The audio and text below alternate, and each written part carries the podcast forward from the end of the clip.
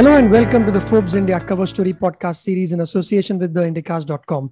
My name is Abhishek and this issue is among the most uh, sought after ones. It's particularly interesting given the times that we are in. It's the Forbes India Rich List special, and joining me on the call to talk about the package is Forbes India's Ruchika Shah. Hi Ruchika, welcome back. Good to have you. Hi Abhishek, thanks for having me.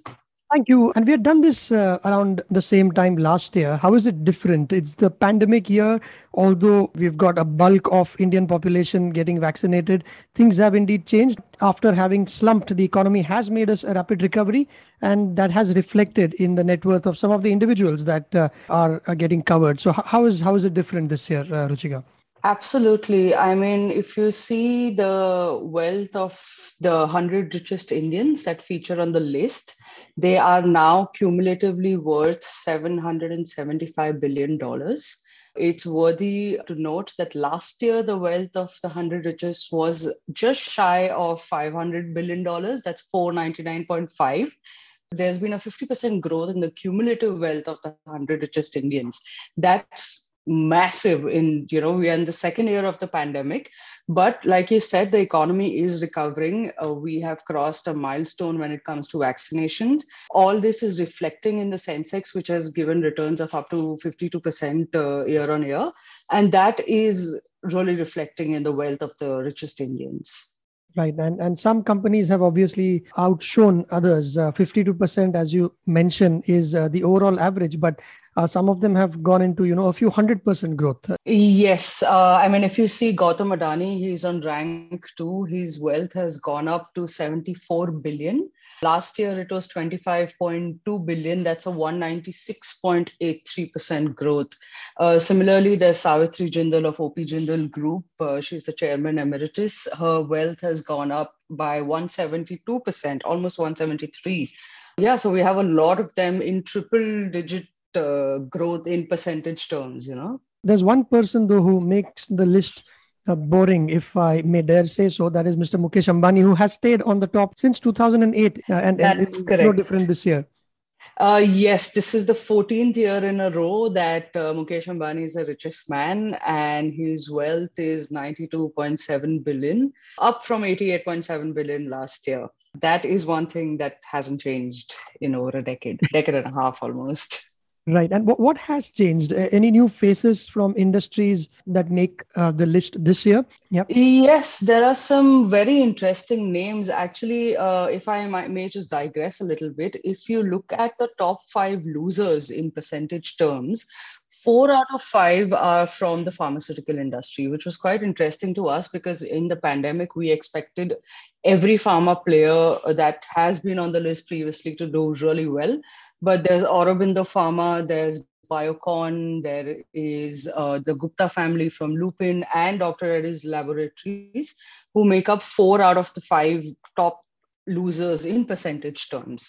And uh, coming to your question about the new companies and new uh, you know, industries that are featuring, one very interesting uh, this thing is that there are three uh, specialty chemicals players Uh, who are newcomers. That's Ashok Bhub from uh, Clean Science and Technology. He features on the list for the first time at rank ninety-three and uh, a wealth of two point three billion. There's uh, Deepak Mehta of Deepak Nitrate. Uh, that's a Baroda-based company at rank ninety-seven and two point zero five billion in wealth. And there's Yogesh Khotari of Alkyl Amines Chemicals. All three are specialty chemicals. Some other interesting names are uh, Arvind Lal of Doctor Lal Path Labs. Uh, he, the company has been at the forefront of COVID testing in India. If you look into the cover story, he's, uh, Arvind Lal is one of the covers. And uh, I think they have tested about three million COVID samples in the country since testing started. Then there is Polycab India's Inderjay Singhani uh, at rank fifty-seven. He's also a cover man this time. So even that's a really interesting story about how they built the company from a chawl in Lohar to set up the first manufacturing plant, first actual office in a thousand square feet in Sivri in Bombay. And now they have four thousand dealers, they have more than a lakh distributors, they have twenty-five manufacturing plants. It's a really interesting story. Some of these uh, companies, uh, as you say that, you know, they had humble beginnings. and there is a lot of uh, potential yet to be fulfilled. For instance, uh, Paytm, which is gearing up for an I P O. Then you have Byju's, which apparently is now on a buying spree to make the most of, uh, you know, remote learning. So there is a lot of scope for wealth creation, um, and this will only go up over time then. Absolutely. I mean, if, if you see year on year, like we, since we have been doing the rich list, the, the youngest billionaires keep getting younger. Uh, right. This year, this year, the youngest, uh, there are two young billionaires, both of them are thirty-five. One is Byju's uh, co-founder, Divya Gokulnath. Her wealth is four point oh five. She shares her name on the list with Byju Raveendran. And the uh, other youngest is Nikhil Kamath. He were, both of them were youngest last year too. His wealth is two point five nine. So yes, there are a lot of startups that are slowly but surely uh, making their place on the list. I think ten years from now, who knows, uh, the average age might also come down a bit.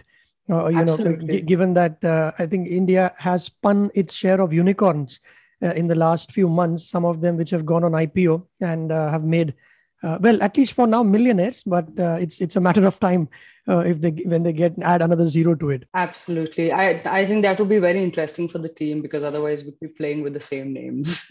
Yes. And, and uh, you mentioned about a couple of a few names that fell off.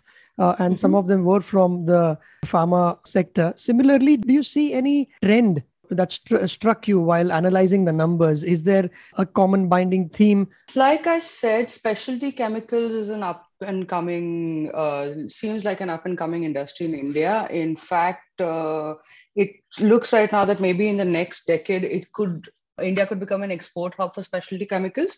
Uh, maybe Uh, you know, as big as what pharma and uh, I T services is right now for us. So that was something that was quite interesting.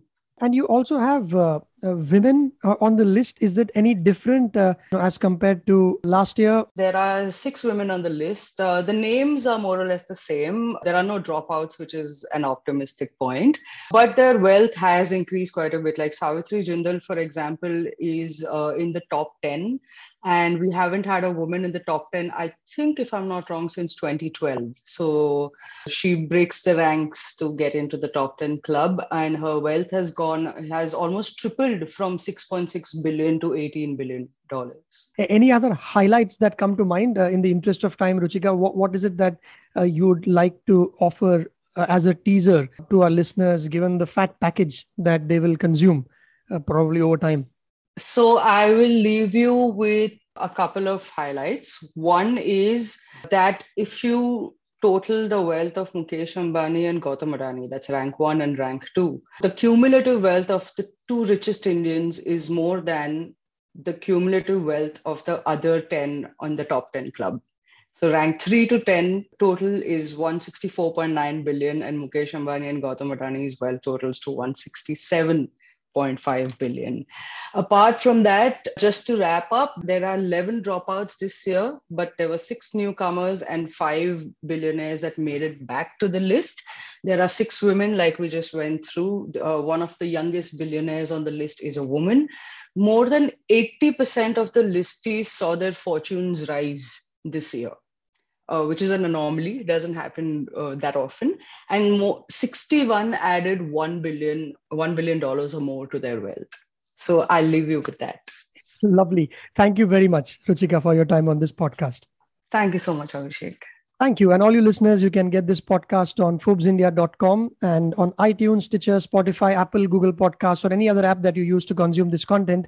And to have someone call you for a Forbes India subscription, message Forbes to five one eight one eight.